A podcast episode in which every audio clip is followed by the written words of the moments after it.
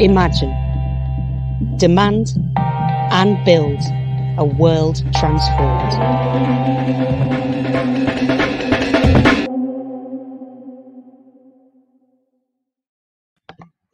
Hello, everyone, and welcome to TWT 20. Uh, my name is Charlie Clark. I'm an organizer for The World Transformed. Um, and yeah, welcome to Healthcare in Crisis Building International Solidarity. I'm just going to do a really quick intro before I hand over to Chris from the National Nurses United, um, who's going to be chairing this really exciting international panel. Um, it's really exciting that this today, this very day, is the fifth anniversary of the World Transformed, um, and I, you know, couldn't be like more excited to have such a great session to celebrate that. Um, co-hosting this event with the National Nurses United Union from the US, who have been a brilliant partner with us over the last few years. Um, NNU, National Nurses United, is uh, the largest union of nurses in the US.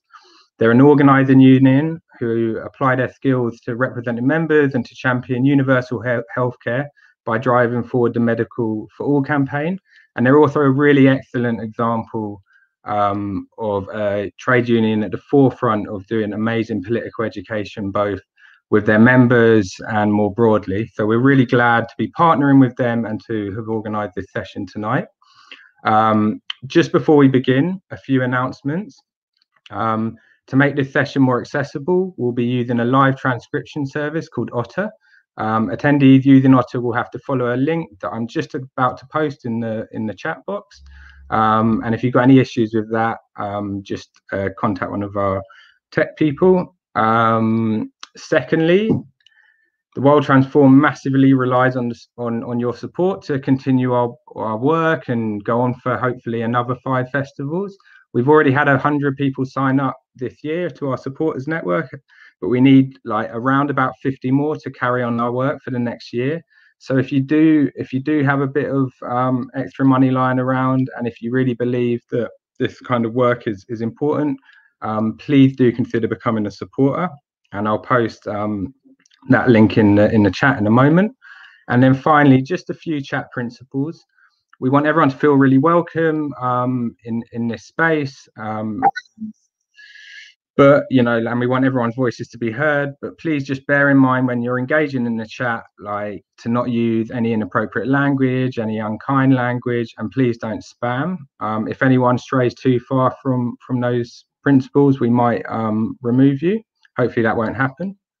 Um, yeah they're the announcements done. I'm going to hand over to chris nielsen who's a political educator from the national nurses united union um, who I've worked on to help put this session together, who's going to chair the event, um, and hopefully it's going to be as ex- exciting as it looks. All right, uh, thanks a lot, Charlie. So, hello everyone, welcome to this session. As Charlie said, my name is Chris Nielsen. I'm an educator with National Nurses United, based here in Oakland, California, and I've got the pleasure of moderating uh, this session. NNU is really proud to be a partner of TWT because we know that political education is key to building the powerful progressive unions and social movements that we need to transform our world. And we're just delighted to be uh, involved again for the third year in a row and on TWT's fifth anniversary. I also want to give a shout out to Nurses United UK and to Just Treatment, uh, who are also co sponsoring this session. Uh, I'll introduce our amazing panelists in just a moment, but uh, first I want to offer just a few quick words to frame our discussion. We know that COVID-19 is the biggest crisis of our lifetimes. I mean, really, we're facing multiple compounding crises right now. The pandemic, economic crises around the world, increasing racism, nationalism, and attacks on democracy, and of course, the climate catastrophe that frames everything in a sense, COVID 19 is a crisis without borders. The virus itself recognizes no nationality, race, or ethnicity. It doesn't recognize immigration status. And it's reminded us that we're one people, no matter where we live. But we also know that the impacts of COVID 19 have varied widely across the planet. Here in the US, around a thousand people are still dying every day We have 25% of the world's COVID deaths, even though we make up less than 5% of the global population. And seven months into this pandemic, our nurses and healthcare workers still don't have the protections they need to keep themselves safe and to protect their patients and their families. We're going to hear from nurses and patient advocates in the UK about similar struggles. In both of our countries, our governments have been unable or unwilling to do what it takes to protect us. But we also know that it doesn't have to be this way. Countries like South Korea, Vietnam, New Zealand, Cuba have mounted very effective pandemic responses, and they've been able to avoid a lot of the economic and social impacts that we've seen elsewhere. The reason for their success is Simple. These mostly socialist and social democratic nations decided to respond to the crisis by following science and by marshaling all the resources at their disposal to protect people, not profits. And not just their own citizens, but people around the world. By contrast, the ruling class in the US and the UK decided to prioritize capital over workers and our families. In reality, our capacity to respond to the pandemic was undermined years ago by their decisions to defund our public health infrastructure, privatize our healthcare systems, attack our unions, and cut social protections for workers and marginalized people. Similar decisions left countries like Brazil and India vulnerable to the coronavirus. And not coincidentally, they've seen the most cases and the most deaths after the US. And like in the US and UK, their ruling classes are trying to distract from the failures uh, of their responses by attacking the left and by scapegoating racialized others inside and outside their borders. This toxic mix of racism, nationalism, and neoliberal capitalism can only lead to more suffering and death. But we can still course correct we can learn from the countries that have taken a people first approach to COVID 19. We could fight to win the structural reforms that we need to heal our pre existing inequalities and protect the lives and the livelihoods of healthcare workers, patients, and our communities. And we could solve this global crisis by building global solidarity. We can cooperate across borders to beat this pandemic and overcome the threat of nationalism.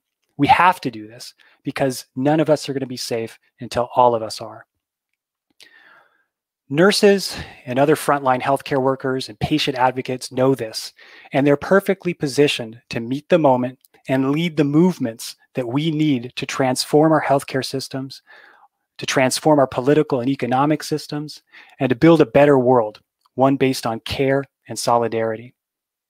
And so now to talk to us more about how we can do that, I'm delighted to introduce our amazing panel of nurse leaders, grassroots activists, and scholars from around the world. First, we're going to hear from Deborah Burger, president of National Nurses United here in the US.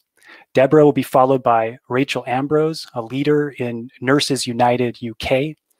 Up next will be Izzie Jani-Friend, a patient leader with Just Treatment, also in the UK. After Izzie, we're going to hear from Hermes Torres Font, a nurse and member of Cuba's Henry Reeve International Medical Brigade. We'll then hear from Indian historian Vijay Prashad, director of the Tricontinental Institute. And our concluding speaker will be Tobita Chow, director of Justice is Global here in the US. After we hear from all our speakers, we'll have some time for discussion and for questions from the audience. So, okay, uh, Deborah, I'll turn the time over to you now. Hello, everyone. I'm Deborah Burger, a registered nurse and president of National Nurses United, the largest nurses union in the United States. Nurses take an oath to care and advocate for all patients.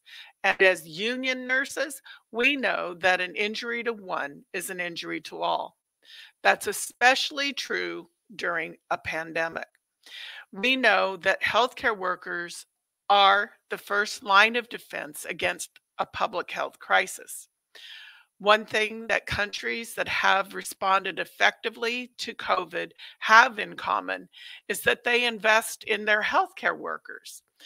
They give them the resources they need to protect themselves while they care for their patients and their communities. In the US, Our employers and our government abandoned us. Instead of giving us the adequate staffing and personal protective equipment, they left us to fend for ourselves, forcing healthcare workers to reuse disposable PPE or even don bandanas and trash bags as they care for dangerously high numbers of patients. Millions of Americans are unable to get the care they need. Going into the pandemic, 86 million had no or little insurance. And now, because we tie healthcare insurance to employment in this country, an additional 27 million people have lost their health care along with their jobs in the coronavirus recession. The Trump administration bears enormous blame for all of this, but it's also the result of decades of organized abandonment. Over the last 40 years, the ruling class has restructured our health system, really, our whole society, to put profits before people. That is the reason over 200,000 Americans have died of COVID, including 214 nurses and 11 members of my union, in addition to over 1,500 other healthcare workers. And this is surely an undercount. Many of their deaths could have been avoided if those in power had heeded the warnings of frontline health workers early in the crisis. NNU is a founding member of Global Nurses United, a federation of nurse and healthcare workers unions in 29 nations. Our GNA, GNU siblings in places like Italy and South Korea warned us early on of the coming crisis and shared lessons of how to respond. In turn, we shared the latest science based research on what protections healthcare workers needed to keep ourselves and others safe. We also appealed repeatedly to the CDC and the WHO to improve their safety guidelines.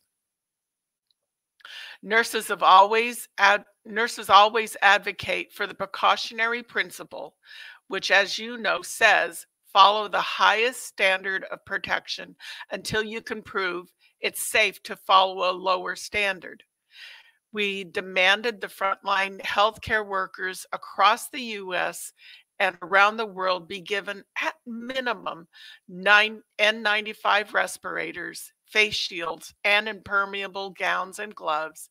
And all of the emerging science on COVID virus has supported our demands.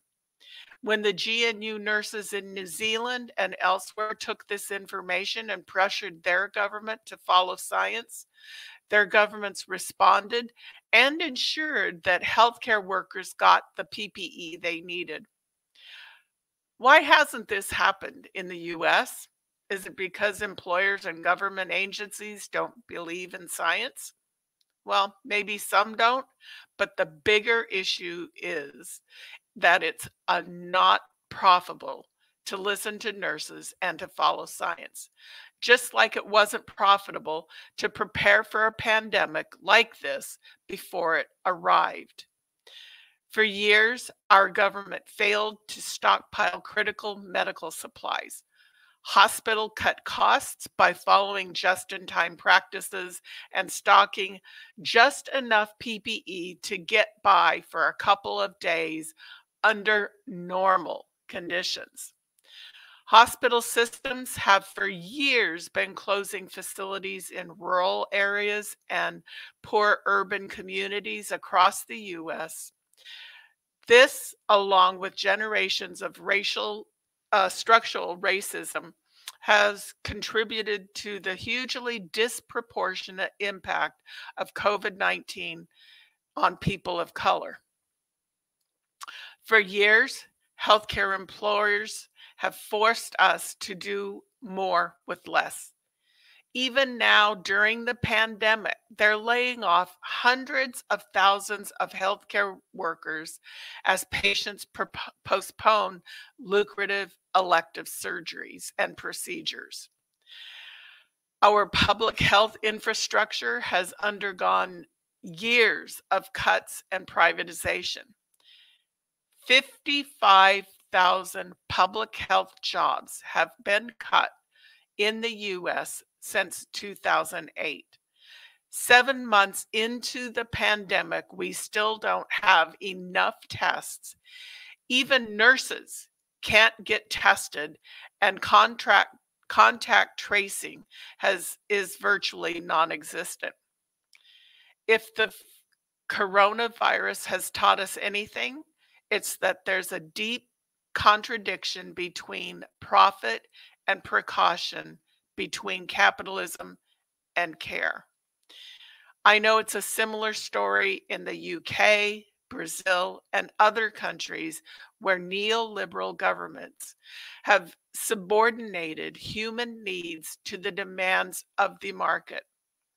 Extreme inequality, decades of cuts to public health and social welfare, and privatization of healthcare also left their populations vulnerable to the virus.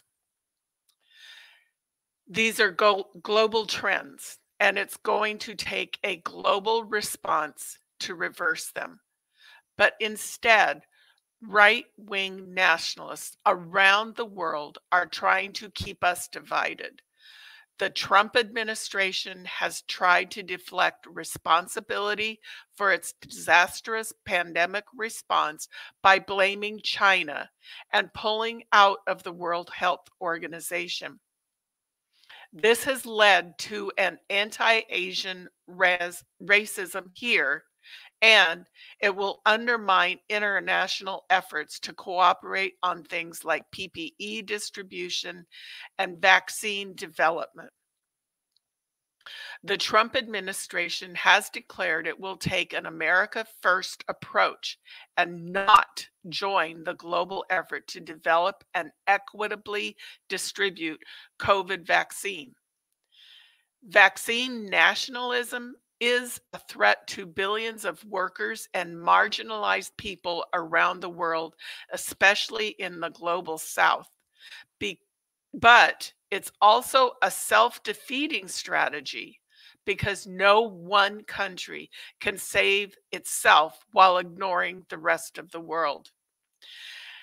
As the World Health Organization Director General Tedros has explained, if we don't protect the highest risk people from the virus everywhere and at the same time, we can't stabilize health systems and rebuild the global economy. Nationalism and racism are a threat to us all in the time of COVID.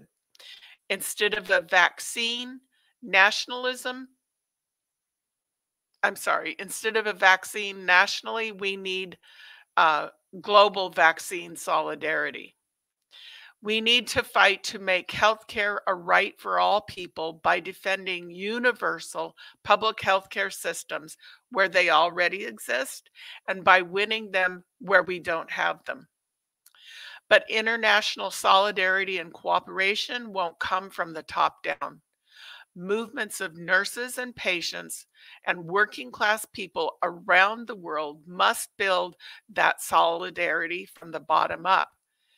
We'll have to work together to force our countries to act in their own interest by acting in the interest of all humanity.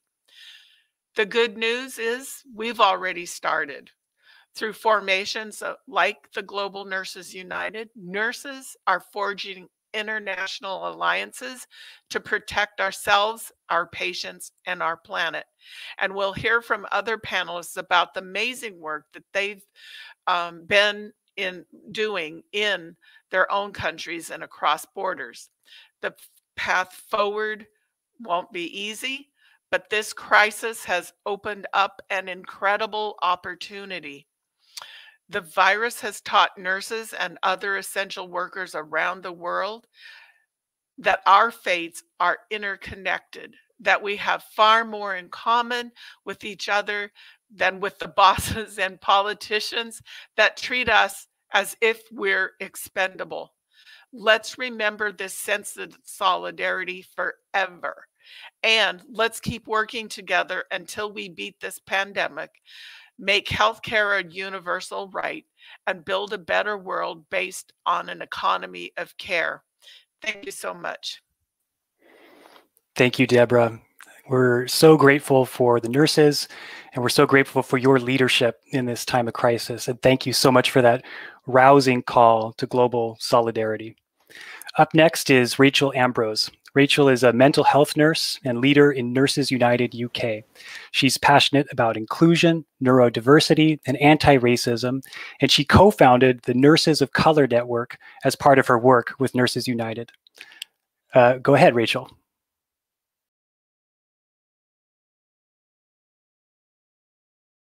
and I qualified as a mental health nurse over 15 years ago now.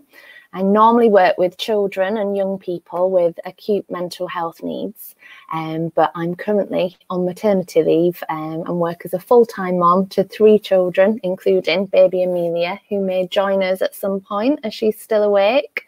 Um, and as uh,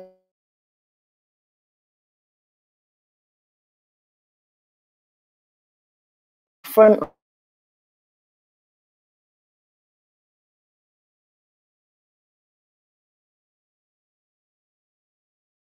and our patients.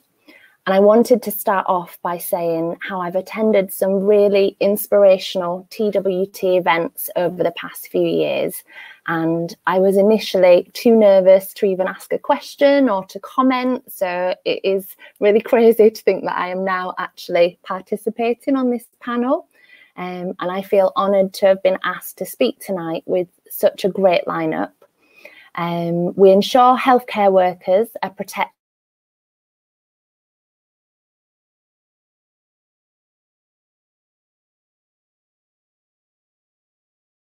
and when we have persuasive conversations with friends and colleagues in our real lives. Many of the Western countries struggling with the highest rates of infection are the UK and United States, where our failing governments have put in place decades of cuts to health and social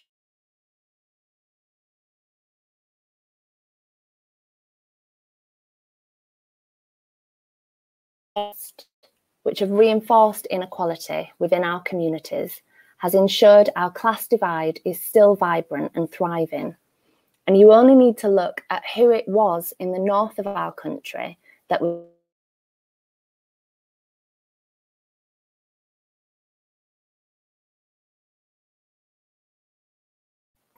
and respond better if we're to deal with it. I attended my first Labour Party conference five years ago because I was a staff nurse with 10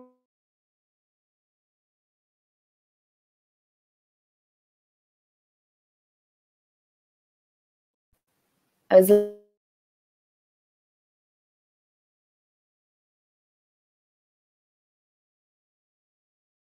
home to me the harsh unfairness of the North South divide. Even before COVID 19, the hospital my granddad stayed in was unable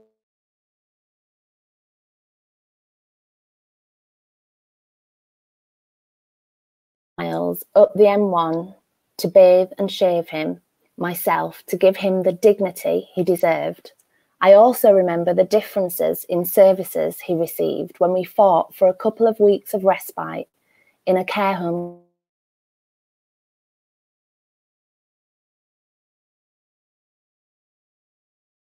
With a straw because he was cared for. He no longer required a catheter to go to the bathroom because he was cared for. And he was able to walk a few steps instead of being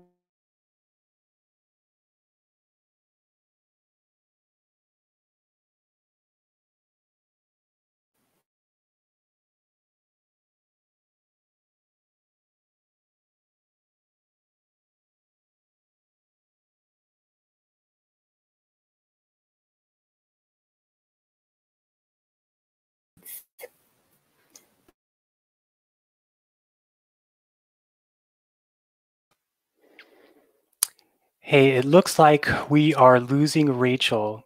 Um, why don't we pause and move on to um, Izzie, and then Rachel will try to get your uh, connection reestablished. Um, so I'll go ahead and introduce now Izzie Jani-Friend. Izzie is a cystic fibrosis patient and a freelance writer. She became a patient leader for Just Treatment because she believes that profit should not drive access to medications that could change lives. Go ahead, Izzie. Hi, um, my name's Izzie Jani-Friend, and I'm based in the UK.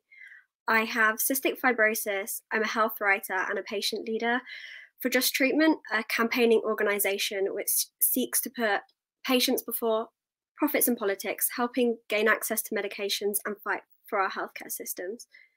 Just last year, we played our part in ending a five year long fight for access to a life changing cystic fibrosis drug, or Orkambi. The drug company Vertex had put such a high price on, on the drug that our National Health Service simply could not afford it. We ran a high profile campaign led by patients and parents of kids with CF, demanding that the government uses its power to break Vertex's monopoly. We helped parents and patients to set up a buyers club so it could buy a generic version of the medication that was made in Argentina, putting huge pressure on Vertex. Our campaigning led to a deal being made between the drug company and the NHS. Since that campaign last year, the whole world has changed. It's been six months since I went into isolation to shield from COVID 19, Due to my cystic fibrosis, I fall into the extremely vulnerable high risk category. CF is a life threatening chronic condition that causes passageways in my lungs and digestive system to become blocked with thick, sticky mucus, over time leading to fatal lung damage. So, COVID 19 places a serious risk to already damaged lungs. Due to the pandemic, all my care has been moved to online video clinics and phone calls. This means I've mostly had to manage my illness alone, leaving me very worried to get unwell. This period has been very devastating, and the nature of the virus and having to avoid people and places has had a big impact on my mental health. And unless sufficient treatments are developed, I will remain shielding and socially distancing until a vaccine is available. The need for a vaccine is essential. Cases are beginning to rise again as lockdown measures have been relaxing over the past months in the UK. Any sense of normality and back to normal we desire will only happen once we have a vaccine. During the first few months of the pandemic, my cystic fibrosis ward became the COVID ward at my hospital, meaning that all the nurses and doctors who usually care for CF patients were looking after those seriously affected by the pandemic. Speaking to my doctors and nurses over the phone, I could hear how overwhelming this was for them, rushing off their feet and saving lives while lacking sufficient PPE and safety. How can we expect them to take care of us if we don't take care of them? Once healthcare workers have what they need, safe working conditions, and priority access to a vaccine, patients will be safer. This will not only relieve the burden and fears from key workers, but it will make all of us safer. However, drug companies will always prioritise those who pay most for a vaccine, allowing rich countries like the US and UK to buy up vaccine candidates before they've even been proven to work, meaning there will be a lack of availability for nurses, the elderly, and other people who are at high risk. This is not okay. Public money is being poured into researching, developing, and manufacturing potential vaccine candidates in a way that we've never seen before. But we know from experience that public contributions will largely be ignored as big pharma seek to make high profits and governments fail to attach stringent conditions into funding. The UK government has put tens of millions of pounds into the AstraZeneca vaccine, and the US government has put over 10 billion. Taxpayers are covering all the costs of the vaccine. And while AstraZeneca have agreed that the vaccine will be available at a cost price during the pandemic, we have no clarity over the price that we'll be paying long term once the pandemic is deemed to be over. AstraZeneca hold the rights to the vaccine, and drug companies have proven time and time again that when they hold the power, they'll charge astronomical prices in order to make a profit. We need governments to take action to make sure that vaccines will be affordable and accessible to the people who need them most wherever they live in the world.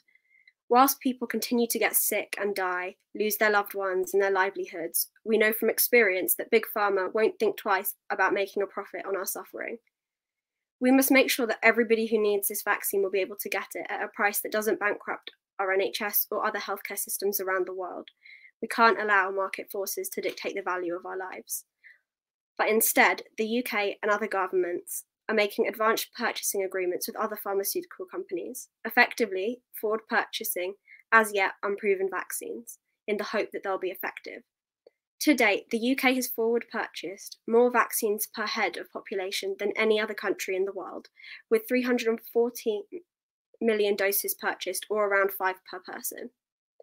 Vaccine nationalism is harmful and it's not ethical during a global pandemic. We need to ensure in international solidarity and we must come together across borders. Our safety depends on the safety of everyone, and whilst the UK hoards medication, we forget about other countries. With rich countries like the US and the UK buying large supplies of vaccines and little support for the COVID technology access pool, an initiative which would allow companies in different countries to manufacture the vaccine without having to negotiate with different patents or technology holders. Poorer countries will be left with fewer options. The UK has now signed up to COVAX, another initiative that's trying to ensure a more equitable distribution of vaccines, while at the same time undermining this by agreeing vaccine deals that will mean fewer doses will be left for the scheme. I have family that are living in India who've been unable to leave their flats and homes for six months. I don't want to have access to these medications before they do. To me, that's disgusting and unfair. Our lives in the West are not more valuable than the rest of the world. At the end of May, Patients, Just Treatment, Global Justice Now, and others wrote to AstraZeneca with a series of questions that covered issues such as the transparency of the deal, affordability safeguards, how they will prevent non patent based monopoly protections, and whether they would agree to license the COVID, COVID technology access pool. At the end of June, AstraZeneca responded with a statement that answered none of our questions and simply reiterated information that was already in the public domain. Right now, we're discussing how we can ramp up the pressure on AstraZeneca, both publicly and behind the scenes. We also need to put pressure on the government to release the deal that they've made with AstraZeneca. They're under obligation to publish deals worth over 10,000 within 28 days. We, look, we have at Just Treatment, we've launched a petition and MP action calling for this secret deal to be made public and asking MPs to write to both AstraZeneca and the government to make this demand. And we've also asked them for clarity over the post pandemic vaccine price. At Just Treatment, we've been holding calls and having discussions with our patient leaders and volunteers about the next steps. We've written to AstraZeneca again to ask them to have a meeting with us and some of our patient leaders to answer questions from patients and those affected by COVID. We want to push them for answers, but assuming we don't get any, like last time, we have plans to ramp up our campaign by getting more public and media coverage. We've taken on Big Pharma and won before, our Plan B campaign for Orkambi shows that we can successfully fight to gain access to essential medications. We did it then and we can do it again with the COVID vaccine. The pandemic has shown us just how important our healthcare systems are and how vital it is that access to drugs are equitable and fair. This is a global pandemic. We need a global effort in demanding the best for our healthcare workers and a global effort to challenge a drug development system that is preventing the people who need drugs from getting them. Without these things, the pandemic will pose as an even bigger threat. Thank you so much for listening. Thank you, Izzie. That was that was great, and something you said really, really uh, stuck with me. The, what you said about not allowing market forces to dictate the value of our lives, and I couldn't agree more. And it's inspiring to hear about how you, uh, Just Treatment, have taken on those market forces, taken on uh, the force of big pharma and won. Uh, and we can learn a lot from that as we move forward and do the same uh, as we work together to overcome the resistance of big pharma to making uh, an eventual COVID vaccine globally available to all. Well, why don't we go ahead? I think we have Rachel back on the stream. Let's bring Rachel back up and so she can uh, finish her remarks. Thanks. Here we go, Rachel. Go ahead. Right. Thank you. Sorry about that. I think my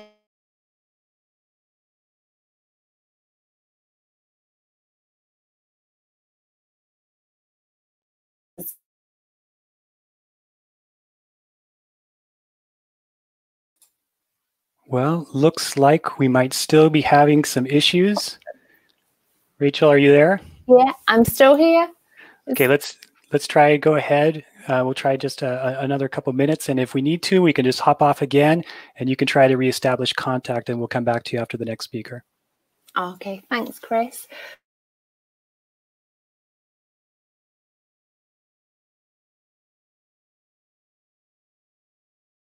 Come to me the harsh unfairness of the north south divide.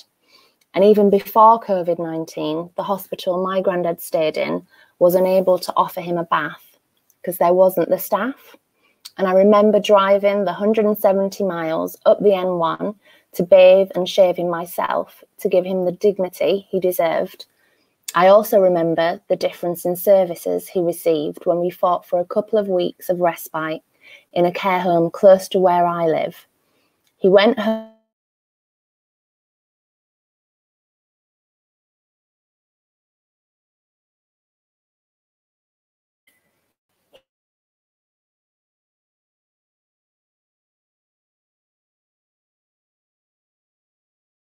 Instead of being hoisted into bed because he was cared for, he was able to get the attention and humanity he deserved and it's something we all deserve. And the biggest irony of this was that the care home he stayed in near my home was actually owned by a family based in Leeds, but they didn't build the type of care home he went to back there. COVID has highlighted this government's priorities. They have not protected the health and well-being of us. They've protected the profits of their private companies infesting our healthcare sector. They've allowed our public health and care services to deteriorate whilst creating the perfect opportunity for companies to flourish as they pick up the broken pieces. It doesn't have to be this way. Our families deserve dignity and respect. Our children shouldn't be waiting to access mental health treatment. Parents of children with long term health needs should not have to fight the system meant to be there to support them. And the aftermath of COVID 19 provides us with an opportunity to finally rectify these injustices. And if this government can't see this, then healthcare professionals and patients are going to have to make it happen ourselves. Nurses United is a vehicle for us to take actions to create systems which gives us all the freedom to be healthy. And I'll talk through three of our recent campaigns. So when Matt Hancock told the General Secretary of our union, the RCN, that he didn't know how many nurses had died, we did because we kept account. Together with Nursing Notes, we worked together to document every life lost to ensure that no one is forgotten. This created a political crisis for this government. And when Helen Whately was doing her usual on Good Morning Britain and couldn't answer why their data was so behind ours, this data has been shared around the world as we were able to show how COVID 19 disproportionately affected people of colour within our NHS because of the racism that infects all layers of our society. And that's why myself and another nurse, Sahala, co founded the Nurses of Colour Network. In response to the frustration we experienced at the deaths of our colleagues and the murder of George Floyd, We've created a safe space for nurses to meet to discuss our experiences of racism, to turn that into action in our workplaces, to build an anti racist NHS. And that's what we're currently, that's why we're currently building a racism reporting tool so that when any people of colour are put at risk because of who they are, they'll be able to sound the alarm and demand that our employers prioritise the policies that we need to save lives. We never want to hear stories like those of our Filipino colleagues who felt forced to work on hot wards because they thought their visas might be at risk. Most recently, we led the charge for the real, for, um, the first real pay rise for NHS workers in decades by calling for a 15% pay rise and supporting frontline workers to not only attend but plan over 36 demonstrations across the country with 20,000 attending. Our leadership meant that whereas three years ago we were struggling to get our unions to campaign for an award that would meet inflation, now we have Unite and the GMB going for 15%, and the RCN not far behind on 12.5. Our model and our work shows that when you listen to the grassroots and let them lead a campaign and actually organise, it works. And as we move forward, we need to all learn the lessons from our colleagues in other countries and expand on the building blocks of international solidarity we have in this room today. We need to be organising in our workplaces, even in a pandemic. Um, we need to ensure that we have the power to get what our nurses and our patients need. If this virus has taught us anything, it should be that no one is safe until we are all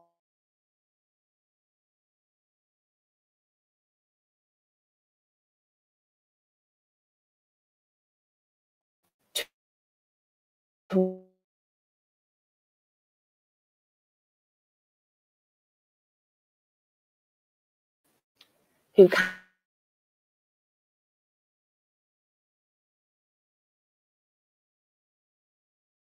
of cuts. We need to invest in having a health system that can actually promote people's health instead of struggling to pick up the pieces after everything our society has done to them.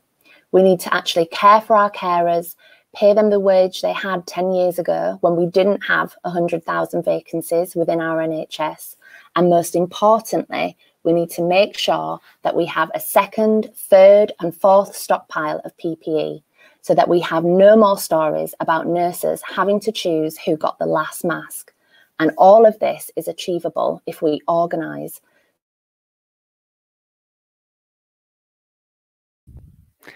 Rachel, thank you so much. You appear to be cutting out again, but we uh, were I, all, I think, really um, inspired by your words about the need for uh, grassroots organizing and the power of what can happen when you actually do the organizing and what uh, an organizing uh, union can do to lead the broader labor movement in uh, the UK to step up its game and to um, work for for the protections of uh, of its members.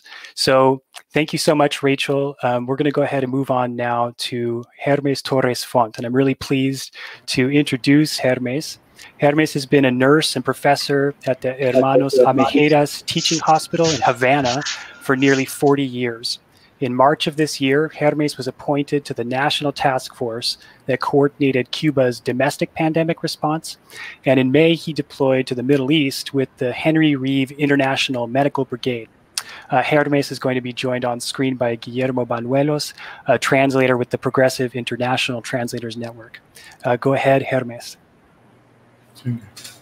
Estimados panelistas, los primeros indicios de la pandemia y la posibilidad de la aparición de casos en Cuba llevaron a la máxima dirección del país a poner en práctica de manera inmediata un grupo de medidas sustentadas en la organización de nuestro sistema de salud, bajo el principio de que la salud es un derecho del pueblo y una responsabilidad del Estado cubano. The first evidences of the pandemic and the possibility of cases appearing in Cuba drove the higher authorities of the country to immediately implement a series of measures supported in the organization of our public health system under the principle that public health is a people's right and a responsibility of the Cuban state.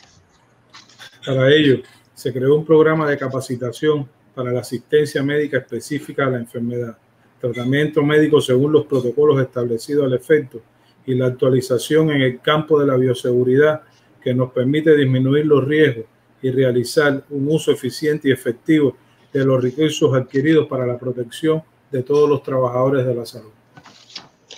In order to reach this goal, a training program was created to specifically deal with the condition, the medical treatment necessary according with the protocols established, and the upgrades in the field of biosecurity, which allow allow us to reduce the risk and also use efficiently and effectively the resources secure for the protection of all workers in the national health system.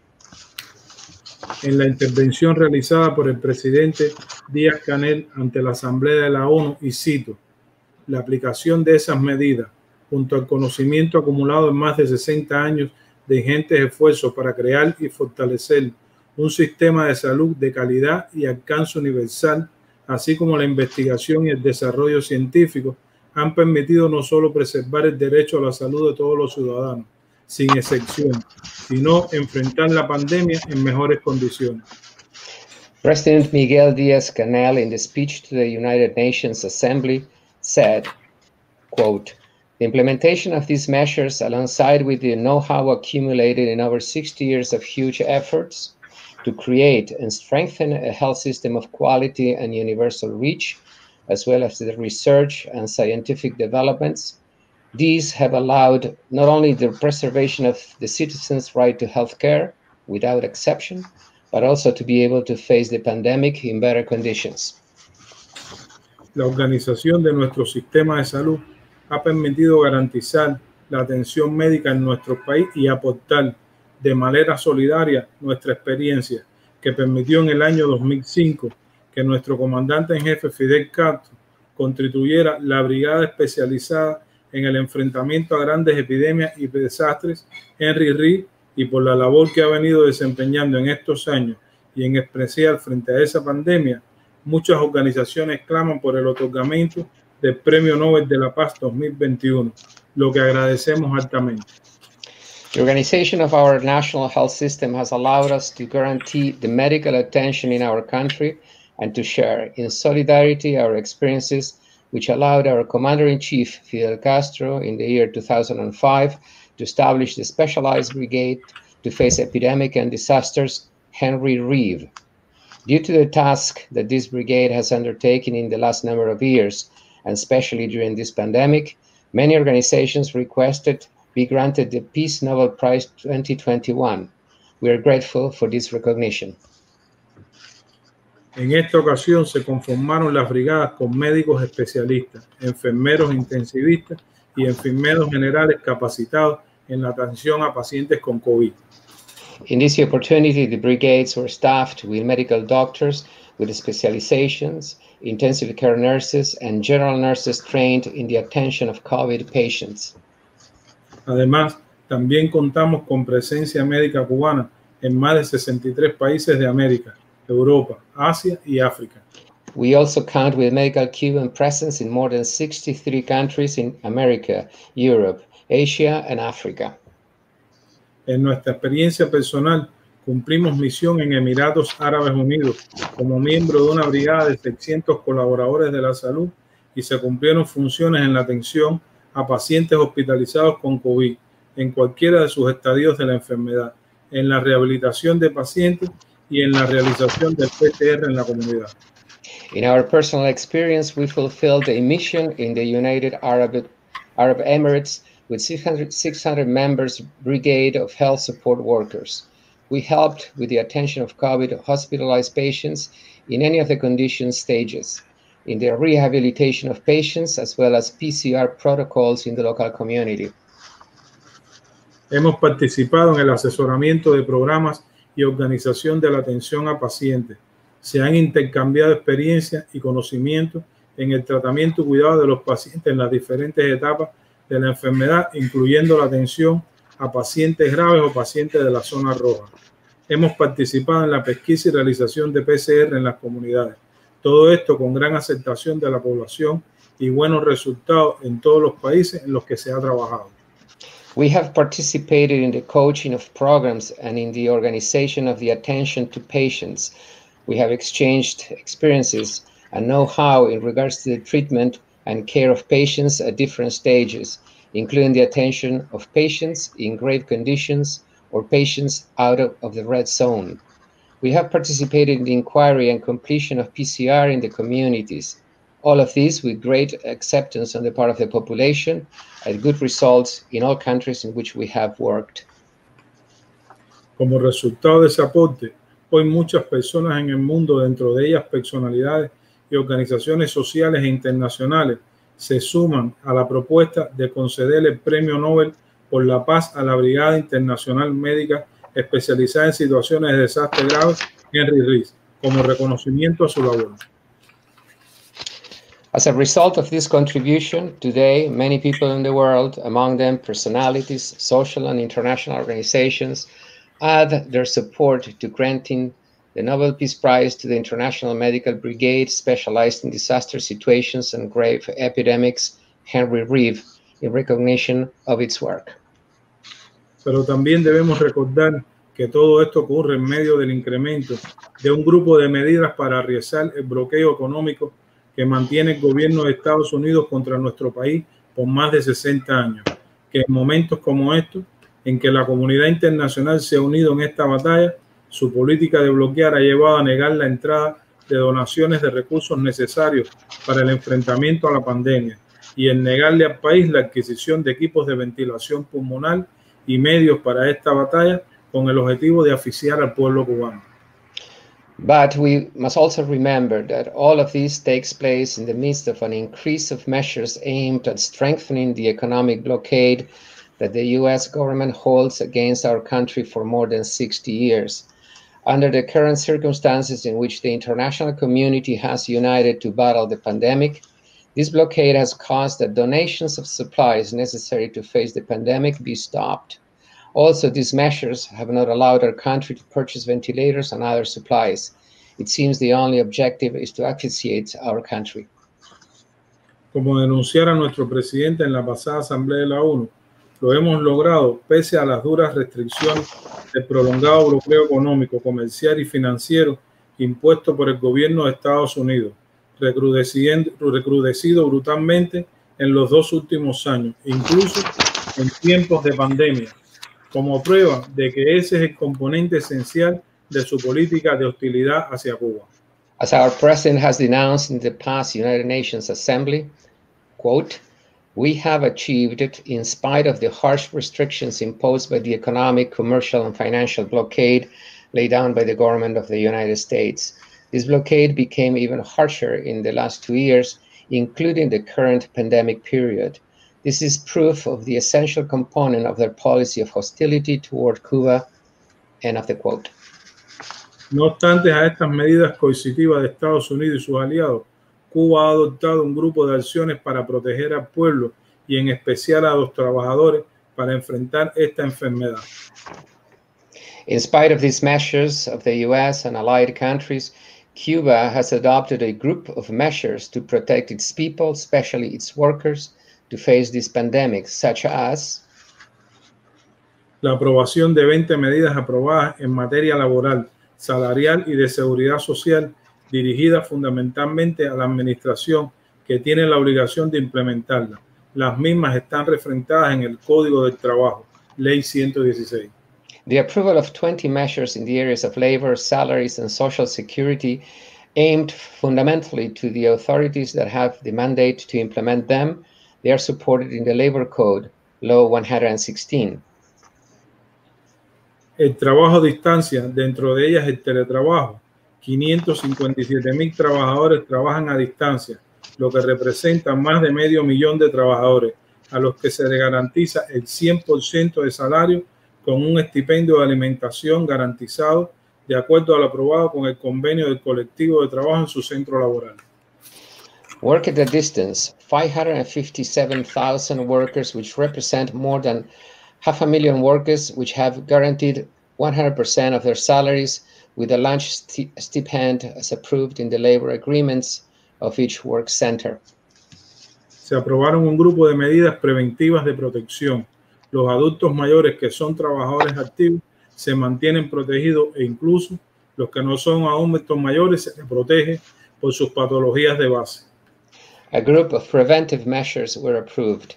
Seniors that are active workers enjoy protection, including others that may not be seniors are protected as well from current pathologies.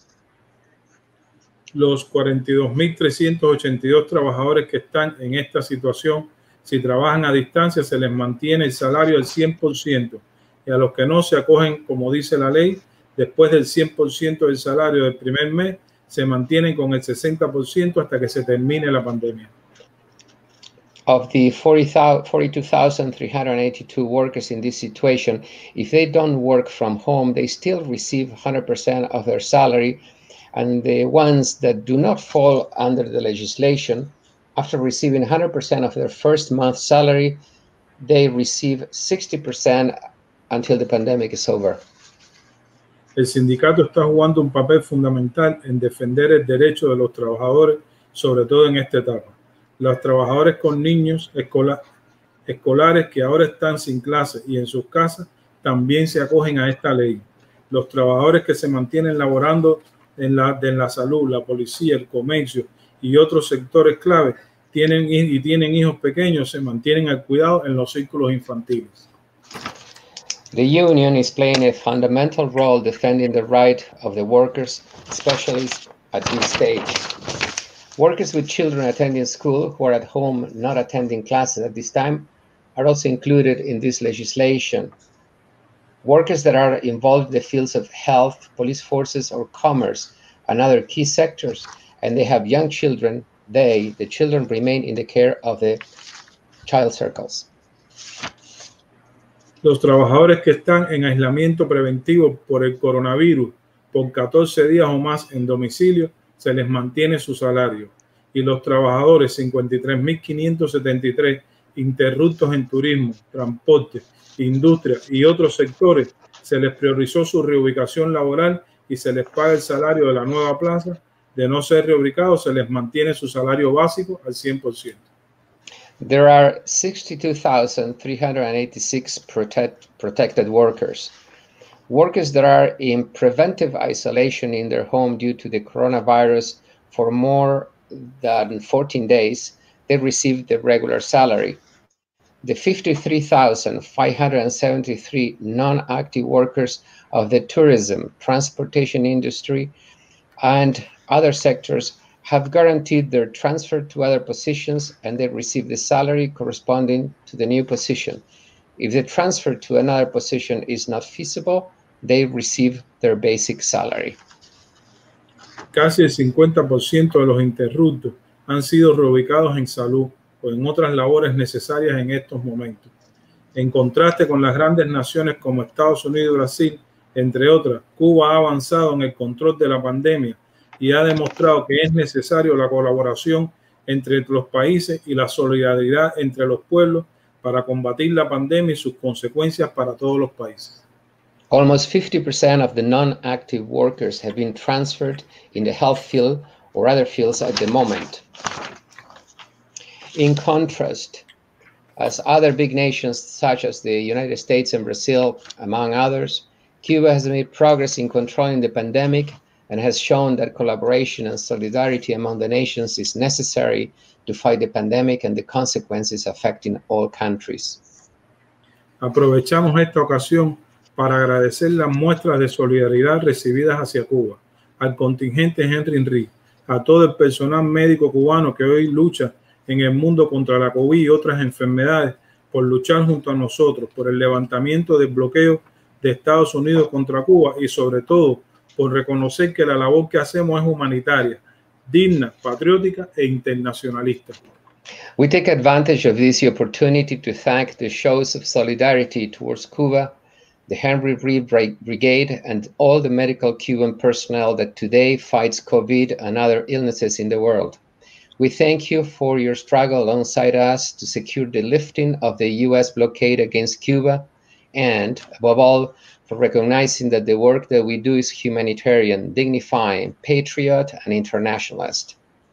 Los trabajadores cubanos de la salud continuaremos llevando a cualquier rincón de la tierra nuestra ayuda solidaria y jamás defraudaremos la confianza que los pueblos han depositado en nosotros. Haremos ahora contra la COVID y mañana por seguir brindando salud y bienestar. Solo con la unidad y la solidaridad venceremos. Muchas gracias. The Cuban health workers will continue to bring to every corner of our earth our help in solidarity and will never defraud the trust that the countries have placed in us. Today, in the fight against COVID, and tomorrow, to continue bringing health and well being. Only in unity and solidarity we will prevail. Thank you very much.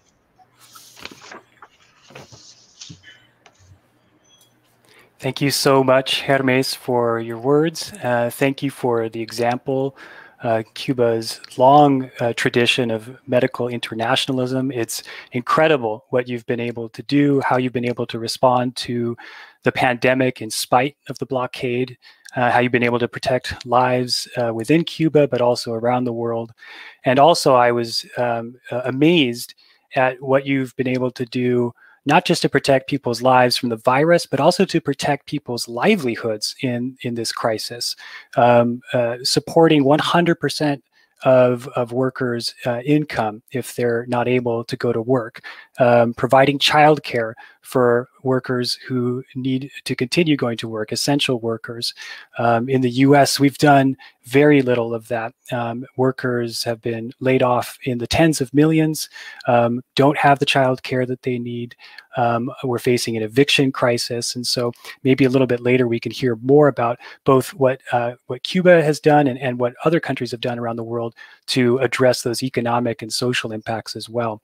Uh, but for now, um, I'm going to move on to our next speaker, Vijay Prashad. Uh, Vijay is an Indian historian, a journalist, and an author of over 20 books, including The Darker Nations and most recently, Washington Bullets. He's the chief editor of LeftWord Books and director of Tricontinental Institute for Social Research. Take it away, Vijay. Um, Chris, first, thanks a lot for having me. Uh, it's a great honor to be with Deborah, with Rachel, with uh, Hermes, with Izzie, and later Tobita. Um, it's great to follow Hermes, uh, Cuban doctors. I highly recommend people go to Cuban cubanobel.org. It's a campaign for the Henry Reeve Brigade to be given, to be actually actually the other way around. The Nobel Peace Prize to be honored uh, to give uh, its prize this year to the Cuban doctors for their remarkable job. Um, I'm going to be speaking in my eight minutes um, from the work done by the institute that I direct called Tricontinental Institute for Social Research. We've done two studies, which I you know, encourage you to go and look at. Um, the first study is called Socialism and Corona Shock, where we look very carefully at the experience of Vietnam, Kerala, which is a state in India, Cuba, and Venezuela. You see, what we were puzzled by was the fact that a country, and not one of the four we looked at, Laos, has still today had no COVID fatalities. Laos shares a border with the People's Republic of China, and it's seven and, and some million people, no COVID fatalities. Vietnam, very poor country, like Laos, shares a long border with China. Till today, 35 fatalities. How is it possible that Cuba, Venezuela, Laos, Vietnam, and the Indian state of Kerala were to some extent able to break the chain of the infection? So we looked at it closely and published a study called Socialism and Corona Shock. And we came up with four different um, parameters that we, we thought were instructive. And I'll go over the four very quickly. The first one was that these governments and their populations took this pandemic and the virus scientifically.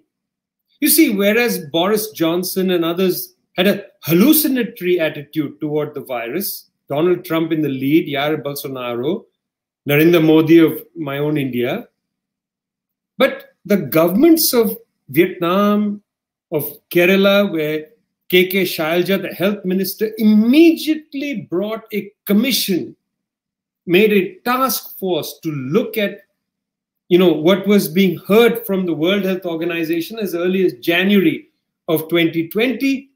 They immediately created task forces and took a scientific attitude toward the virus. That's the first thing. Secondly, they had a public sector to turn to. In Vietnam, in Kerala, even, but more so in Cuba, the government immediately directed the public sector to start producing you know things that don't require an enormous technological capacity ppe protective equipment masks hand sanitizers and so on these were produced at scale to such an extent that Vietnam, a very poor country, which had been bombed by the United States for decades, Vietnam sent protective equipment to the United States. Talk about the way aid flows. Actual medical aid went from socialist Vietnam, poor Vietnam, to one of the richest countries in the world, which didn't have the capacity to direct industry to produce masks and hand sanitizers and so on. There was, in fact, a shortage of PPE in the United States, whereas in these parts of the world, the public sector was brought to bear essentially to produce these goods. That's the second thing. First thing was a science based attitude. Secondly, the public sector was brought to bear. Third, public action. Take Cuba as an example. In Cuba, 29,000 medical students left their dormitories and went door to door in the island of 11 million people to test every single Cuban. 29,000 medical students. The capacity for public action in a place like Cuba or Kerala is much greater than in the West, where non governmental organizations, NGOs, and so on have professionalized public action and taken it out of the hands of ordinary people. Volunteering, volunteerism, you know, which the great Che Guevara made a foundation of Cuban society. Volunteerism is fundamental to Kerala's society in India, where there is a communist government and where youth organizations immediately went out there to feed people, to feed the elderly, to make sure people were fine, to build washing basins in bus stations and so on. The level of public action in these countries was extraordinary. It's nothing that one sees in Italy or in the United Kingdom or United States or Brazil, so on, where public action has actually been delegitimized, politically even. You know, public action is seen almost like dissent, unfortunately, trade union activity, and so on. The fourth aspect that we looked at was internationalism. You see, these parts of the world didn't truck in basic disgusting racism like the Trump administration or the Bolsonaro administration, you know, talking about the China virus and this, that. They didn't waste time on that. They were internationalists. After all, the Henry Reeve Brigade didn't waste time wondering where the virus comes from in the same way as the very brave and noble doctors of the Henry Reeve Brigade went to tackle the Ebola virus. They were not worrying about where the virus came from. That's a waste of time. They were there to tackle the virus, to help people. That was essentially their motive. Internationalism was core, sending supplies. I already talked about Vietnam sending supplies to the United States. Two very quick points, and then I'll wrap up in a minute. You see, if we take the lessons from these socialistic parts of the world, and you know, some of you will debate is Vietnam really socialist? Always happy to have that debate, friends. In this time, it's puzzling that these are the kinds of questions people ask when we see these countries have a public sector state intervention that provides great relief to people. That seriously is the question that you have in your head. Anyway, happy to have that discussion. The main issue before us is that we know the lessons we've learned. We need to learn further from them. The second document I want to point out to you from a tricontinental site is called Health is a Political Choice, a dossier we brought out earlier this year with a 16 point demand list from nurse unions around the world. I'm happy to share this event with Nurses United and so on, but these are also nurses unions from Brazil, South Africa, India, Argentina, and so on. Take a look at the 16 point demand from health is a political choice. The two quick final points I want to make. One, this vaccine that will be created must be a global vaccine. Look at how capitalism has disrupted pharmaceutical industries and how imperialism has impacted it as well. First, quickly, capitalism. 35 pharmaceutical companies have earnings in the $11 trillion range. Imagine that. They are just making money off it. Their sense that they are there to help people is minimal. So I just want you to think about how much money they make from these vaccines and so on. And I think Izzie has done a terrific job talking about the necessity for a non-profit vaccine. Imperialism. The American government bombed the Al Shifa pharmaceutical factory in Sudan in 1998 because Bill Clinton wanted to cover up evidence that he was having an affair. Now, I don't care about Bill Clinton's affair. I'm not a moral person like that. But I do care about the bombing. I'm very moral about the bombing of Sudan's only pharmaceutical factory, the Al Shifa factory in 1998. Recently, if you care, in Sudan, there was a Twitter campaign where the hashtag was medicine is non existent. And do you know why the medicine is non existent in Sudan? Because the United States blew up in 1998 its main pharmaceutical factory. So when we talk about a people's vac- vaccine, non-profit vaccine, we've got to understand that countries around the world have had their medical infrastructure, pharmaceutical infrastructure destroyed. In the case of Sudan, by a bombing raid, the rest of the world by the debt crisis. And this is my final point. We have to argue for fundamental debt cancellation. Currently, the global south is experiencing an $11 trillion external debt crisis. We have calculated that essentially offshore tax havens are holding at a minimum $32 trillion of the wealth of the plutocracy in the planet. The external debt of the third world is $11 trillion. There should be an absolute cancellation of this debt so that all the resources in countries like Burkina Faso, in India, in Argentina, and so on, can be put towards tackling the pandemic, put towards healthcare workers, and put towards the development and manufacturing of this vaccine. If you are not for total debt cancellation, you don't understand how we're going to be able to both tackle this vaccine and tackle the health crisis that the pandemic has produced and has revealed the deeper structural health crisis that the pandemic has revealed. Firstly, we need a better, robust public health sector. Secondly, we very much need a global vaccine and building the pharmaceutical capacity of countries in the poorer parts of the world. And thirdly, total debt cancellation. Anything less than that is going to be impossible.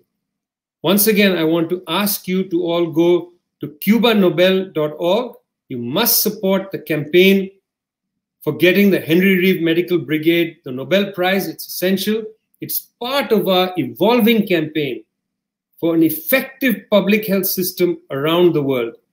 I want to end by saying it's not like capitalism has failed you, friends. Don't think that capitalism has failed you.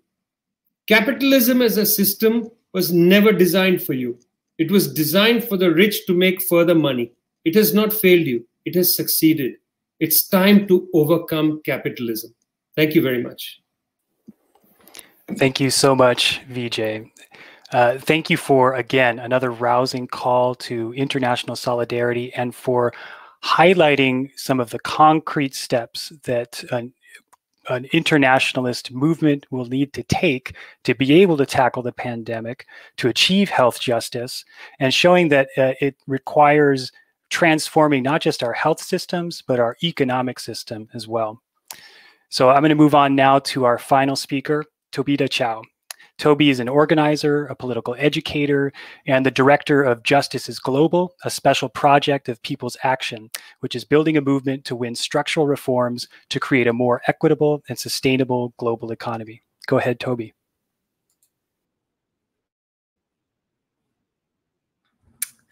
Thanks, Chris, uh, and uh, thank you uh, all for being here. It's an honor to be on this panel with the other speakers.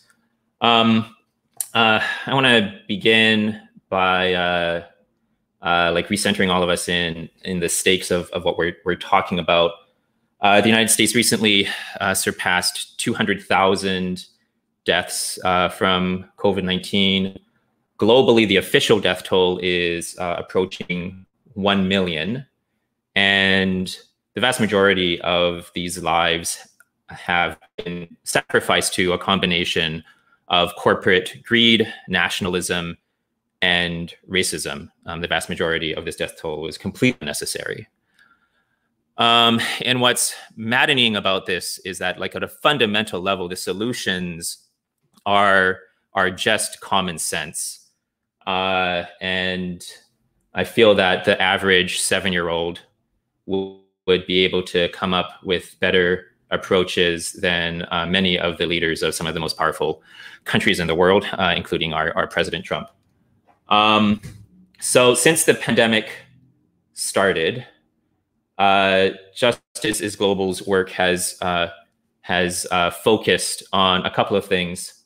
Um, one is building grassroots power uh, to demand that our government uh, take steps to promote global co- cooperation to the pandemic and set aside the disastrous nationalistic policies of the Trump administration. Uh, the other is to uh, uh, develop strategies and build infrastructure to respond to the rise of anti China politics uh, in the US this year, um, which Trump and the Republicans have made central to their uh, approach to the pandemic. Um, and to counter what many are calling uh, politics of a new Cold War. Um, so there are alternatives that, like I said, are just common sense. Um, I want to refer to a article in the New York Times that was published in early April, so fairly early on in the course of this pandemic. Uh, it was titled "COVID-19 Changed How the World Does Science Together." Uh, it begins by mentioning the rise of nationalistic politics uh, in the United States in response to the pandemic, and then says the world scientists, for the most part, have responded with a collective eye roll while political leaders have locked their borders, scientists have been shattering theirs, creating a global collaboration unlike any in history. Normal imperatives like academic credit have been set aside. Online repositories make studies available months ahead of journals. Researchers have identified and shared hundreds of viral genome sequences. More than 200 clinical trials have been launched, bringing together hospitals and laboratories around the globe. And then there's a quote from an Italian scientist a scientist. Uh, I never hear scientists, true scientists, speak in terms of nationality. My nation, your nation, my language, your language, my geographic location, your geographic location. This is something that is really distant from true top level scientists. Uh, and this is a sentiment that is familiar to me from the scientists that I know. If you know um, scientific researchers, this may be familiar to you as well. They care about finding real solutions to the problems that we that we face and issues of, of profit and what nation gets the bragging rights for what discovery are, are typically not what, what, what drives the best scientific researchers that are trying to find solutions to the, this current crisis. Um, it is not just scientists uh, who would like to prioritize this international co collaboration and set aside questions of profit and nationalism. Uh, the Pew Research Center recently re released uh, the results of a poll that they did within the United States and a number of other countries around the world. And what they found were strong majorities uh, across all of these countries um, believing in the value of international co cooperation. So, majority of people in the US and a number of other countries uh, stated that if our country had cooperated more with other countries, the number of coronavirus cases would have been lower in this country. So, again, this, this included majorities with the United States the majority of Americans uh, believe that American lives would have been saved if the US government had done more to cooperate with countries around the world uh, in combating this pandemic. Um, and, and beyond just this specific issue of the pandemic, uh, we also see majorities believing that uh, countries around the world should act as part of a global community that works together to solve problems. And on that question, a majority of Republican voters believed in that statement that we need global community to work together to solve problems. A majority of Republican voters believe in that principle. Um, so, uh, thinking from the perspective of our work at Justice is Global, which includes building political support for more global cooperation uh, to address the pandemic and the other global challenges we face, we see ample opportunity here uh, to build that support. Um, and uh, the problems that we see in the approaches from uh, some of our political leaders um, are coming from regular people. Uh, they're coming from a handful of powerful people at the top.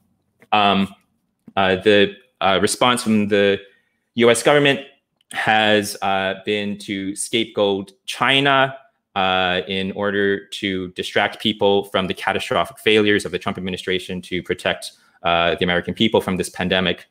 Massive escalation in the US-China conflict, attacking the World Health Organization, and other forms of global cooperation.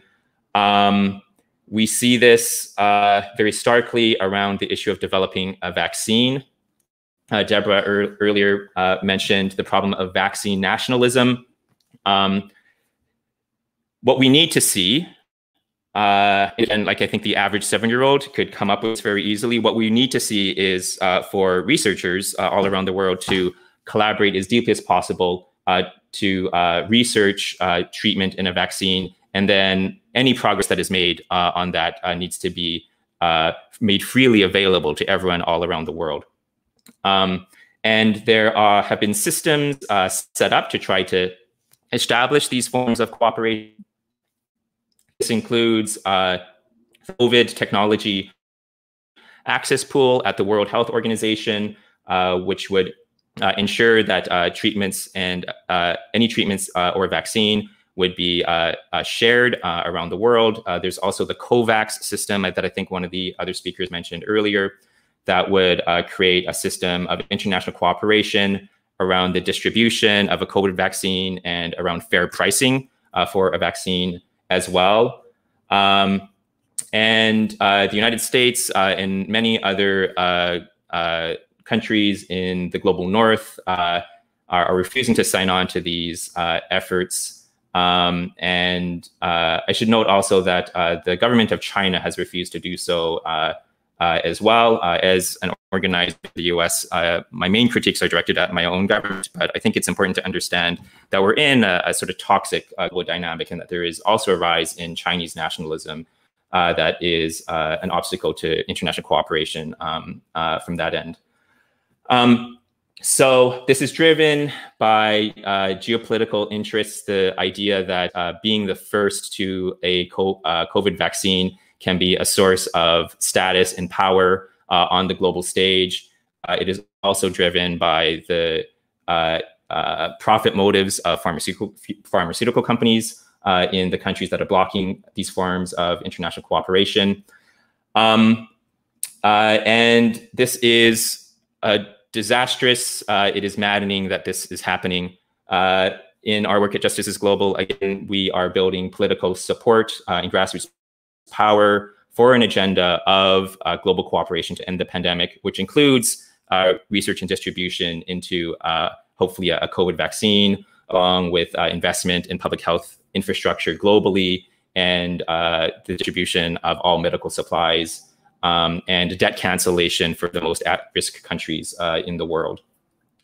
Um, uh, and this is urgently needed to address uh, the COVID crisis. Um, we should also note that the very same forms of global cooperation that are needed to overcome the pandemic are also needed to meet the other great global challenges that face us in the 21st century.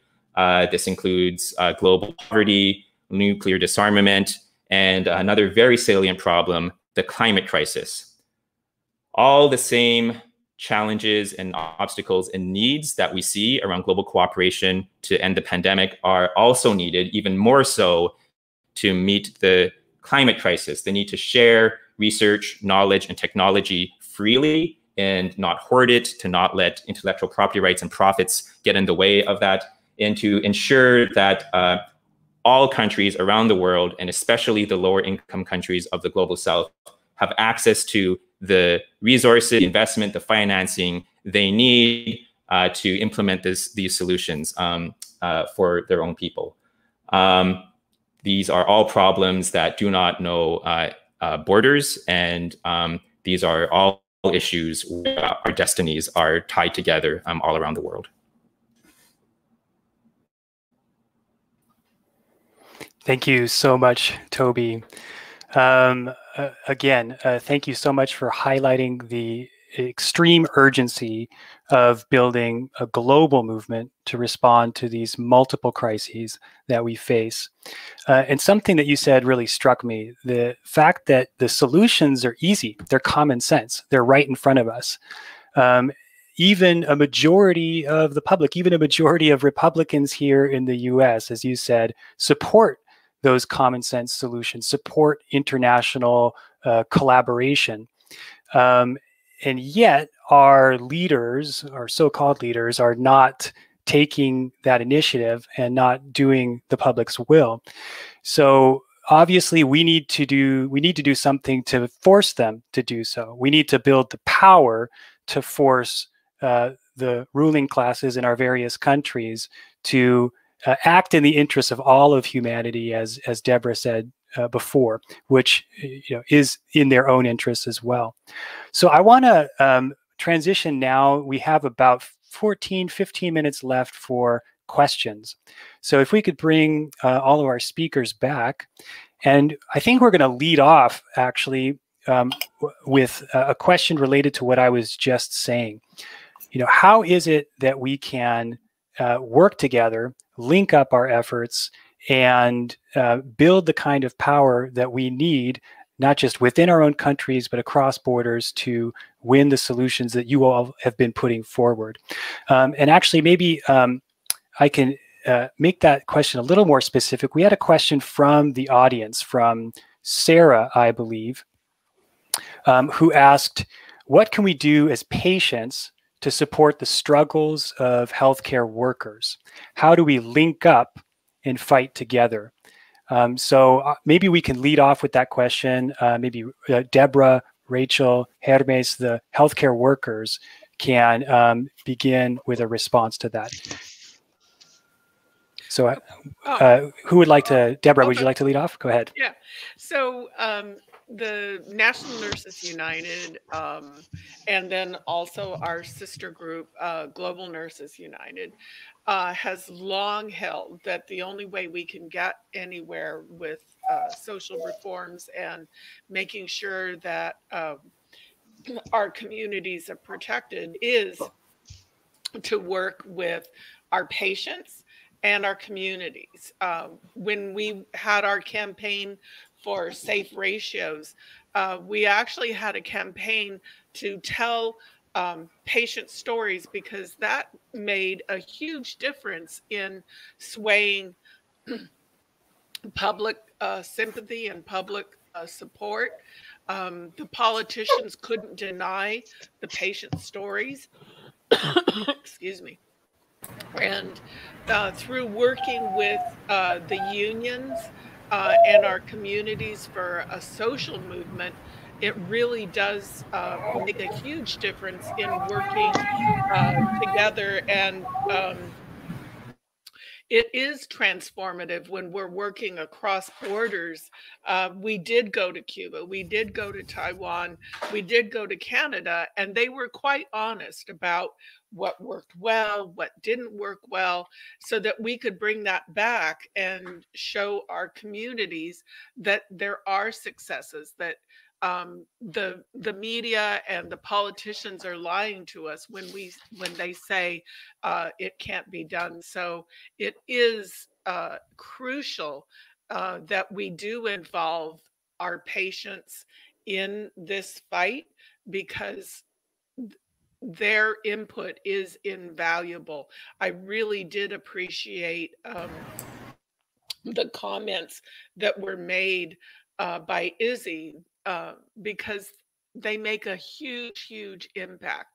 Uh, just like uh, Ady Barkan um, has uh, utilized his uh, fight with uh, um, his disease to um, leverage that to make change and move the discussion in the United States on whether Medicare for all is um, even possible. Thank you so much, Deborah. Um, Rachel, uh, Hermes, would you like to, to chime in? Um, and maybe, um, actually, Guillermo, could you translate the question for, for Hermes? What can patients and, and just the public do right now to, um, to, to help uh, healthcare workers in your fights right now? Yeah, um, I would agree with what Deborah was saying.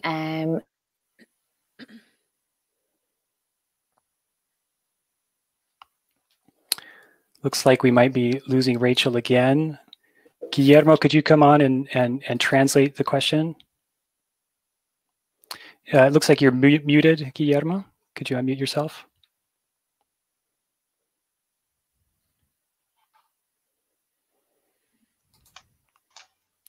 Ok.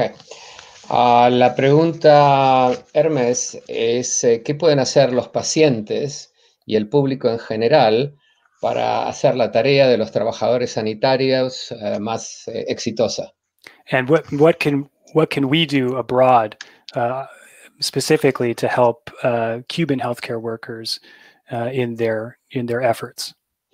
¿Y qué mm, pueden hacer los colegas que están fuera de Cuba para ayudarlos a ustedes en la tarea eh, que llevan adelante? En nuestra experiencia, creo que lo más importante que podrían hacer los pacientes y el pueblo en general es la disciplina. La disciplina que hay que tener en estos momentos para evitar la transmisión de la enfermedad y mantener las medidas eh, higiénicas necesarias. En un grupo de, en el tema de los pacientes, creo que eh, lo más importante es mantener los tratamientos y mantener y que en ellos se cumplan los protocolos, porque en esta epidemia que nos ha invadido, en que todos debemos colaborar, creo que nos ha tocado a los trabajadores de la salud tener el protagonismo. El protagonismo eh, en cuanto al tratamiento y a la protección de los pacientes. In, uh, in relation with the uh, with the general public, um, it is very important that uh, there will be general discipline uh, and to keep the hygiene high. Uh, and in regards to patients, it is important that um, that protocols be uh, followed and that the treatments be followed as well. This will be a way for um, for the system to work efficiently. Las experiencias en todos los países han dado que cuando se aplican las medidas de distanciamiento social y de disciplina social, la transmisión de la pandemia disminuye. The uh, the worldwide experience is that uh, when uh, there is social distancing and uh, the protocols are followed, the uh, the levels of the uh, of the, the, the, coronavirus decrease. Ahora también es necesario llevar la solidaridad de todos aquellos países que tienen menos posibilidades, aquellos países que no tienen un sistema de salud seguro, eh, bajo el pensamiento que tiene Cuba de que nosotros no estamos dando lo que nos sobra, estamos los compartiendo lo que tenemos para lograr un mundo mejor para toda la humanidad. Um, in uh, in their experiences, uh, the uh, Cuba is, has shown solidarity with other countries that are less advanced in this field, and uh, he's stressing that Cuba does not share whatever they don't uh, need, but they are sharing the things that they do have uh, with other countries and other peoples. Thank you so much, Hermes, for your for your words and for your um, your solidarity uh, and for being with us here today. Um, Rachel, are you uh, there? Is your audio on? Would you like to chime in? Um, I would just agree really with what other people have been saying. With Nurses United, um, we encourage the public to get involved with our campaigns. Um, obviously, people can donate to the different campaigns that are running, um, but also just having those conversations as well with their friends, family, um, and making sure these conversations uh, continuing, um, not just in our bubbles, but you know, with other people that we meet. Thanks, Rachel. We have just about uh, five minutes left. I want to follow up with a question, and maybe um, Izzie, Vijay, Toby, you could chime in on this one. Um, we heard about uh, obviously the need to combat vaccine internet or vaccine nationalism with international solidarity and, and cooperation. And Izzie, you talked about some of the efforts that Just Treatment is, you know, beginning to ramp up and uh, uh, the campaign you're beginning to develop. Um, I'd be interested to hear also from Vijay, from Toby about any other campaigns that are that are actually gearing up right now. What can we do to fight against vaccine nationalism concretely? How can we link up these uh, incipient fights uh, across borders? So maybe um, Izzie, if you want to kick it off, and then Vijay and Toby can chime in. Um, yeah. Um, well, the response to this pandemic can't be a zero sum game. Either we all win or we all lose, as everyone said. It is a global pandemic. And as various examples in other countries have shown, unless the virus is under control everywhere, it can't be under control anywhere. And vaccine nationalism is incredibly harmful because it means that the people who need the vaccine won't get priority necessarily, and it will be the people who can pay for it who get it first. So poorer countries will inevitably lose out and it's a it's a product of a system that is broken, where your ability to access drugs, the drugs you need, is based on your ability to pay, and pharma companies are the ones left dictating the price. And this pandemic should be our chance to change that by demanding that the knowledge and technologies needed to make vaccines are shared, for example, through the CTAP, um, so that manufacturing can be scaled up quickly. But at the moment, we're just seeing business as usual. But I think that for Just Treatment, we've already been campaigning around many of these issues around um, drug development and um, people getting access to the drugs. And I think that we need to make sure that it's known that people's health should always come before profit and that health should be a, co- a common good. But unfortunately, in a capitalist society, this isn't how it's work works and everything's monetized. I think that it's important we rethink the systems and develop different ways to come together across borders. Thanks, Izzie. Um, Vijay, do you want to chime in? First, well said, Izzie. Yeah. I agree with everything you just said. It was wonderfully said and very clear. But let me just say two quick things. One is Chris has asked, is there a campaign? UN AIDS, which is a UN organization, has a campaign called the People's Vaccine. So I would recommend you go and have a look at UNAIDS and what they're doing. But beyond that, the pharmaceutical capacity of the world is broken because of privatization, because of neoliberalism. You see, courier companies don't have the refrigeration capacity to carry the vaccine around the world. So it's it's actually a global supply chain problem we need to fight to make sure that you have regional pharmaceutical capacities that are regionally run, not necessarily run within the boundaries of a country. A Southern African pharmaceutical capacity, a Horn of Africa pharmaceutical capacity. It's not just about saying let's release the you know uh, the, the the the the vaccines uh, formula online. How are you going to make the drug? If you don't have pharmaceutical capacity, mm. releasing the formula is insufficient. You can't ship it because courier companies don't have the, the freezing capacity and you can't produce it. This raises the question, friends, of a broken international pharmaceutical industry. We need regional, publicly financed pharmaceutical manufacturing you know networks and that's very much what needs to be on the agenda of our conversation Thanks, Vijay. Um, I, that's a really fascinating point, and it dovetails with some of the failures in the international supply chains that we've seen around uh, PPE production and distribution, um, which has been a huge challenge for us here as well. And so, um, Toby, are you are you there? Would you like to chime in on on this question of um, just broadly what we can do across borders internationally? How can we link up our fights for uh, vaccine internationalism and and just broadly to ensure that uh, everyone little... around the world gets the care that they need right now? Are you there toby?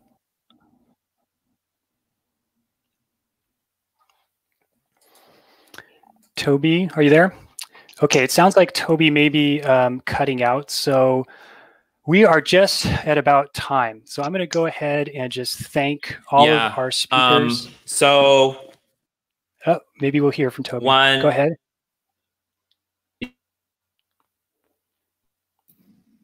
The internet in the United yeah. States appears to be terrible, Chris. the United we States are, has become a backward country. I'm afraid we are. We are having challenges with the internet today, are we? Um, Toby, one more time. Are you there? If not, I'm going to go ahead and and wrap things up. Okay, so uh, again, thank you so much to all of our speakers, our brilliant uh, okay. healthcare workers, activists, and and scholars on this panel. It's been an incredible discussion. Uh, thanks to everyone in the audience who tuned in for the live stream. Uh, I really sincerely hope that we're all coming away from this uh, this panel with a better sense of how we can link our day-to-day fights in our workplaces and our communities uh, with the kind of uh, efforts that are going on globally to build the kind of international solidarity and cooperation that we need in this moment to beat the pandemic and to overcome all of the crises that we're facing right now. So thank you again. Also, if you enjoyed this session and if you'd like to help uh, TWT sustain their really important work through uh, this festival and beyond, please do consider supporting them at theworldtransformed.org backslash support. Um, I believe some other links to um, the speakers' uh, own organizations and campaigns have uh, been in the chat, so uh, check those out as well.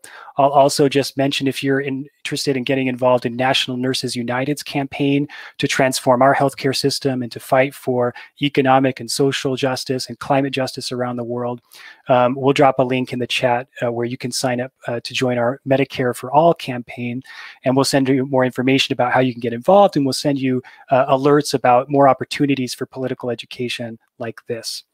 Um, so finally, before we sign off, this year uh, at the World Transformed, arts workers with TWT wanted to offer a more dramatic take on political education. So they've created short radio plays, which you could hear throughout the festival uh, and after certain sessions in the program. And for this session, we have a short reading of The Plague by Albert Camus, uh, which is scarily close to our experience recently with COVID. So the link will be posted in the chat, and then you can follow it to listen to the radio play on YouTube right after the session. Thank you again to everybody who joined. Thank you to our panel and Solidarity Forever. View the full TWT 20 program and become a supporter today to help us deliver political education all year round at theworldtransformed.org.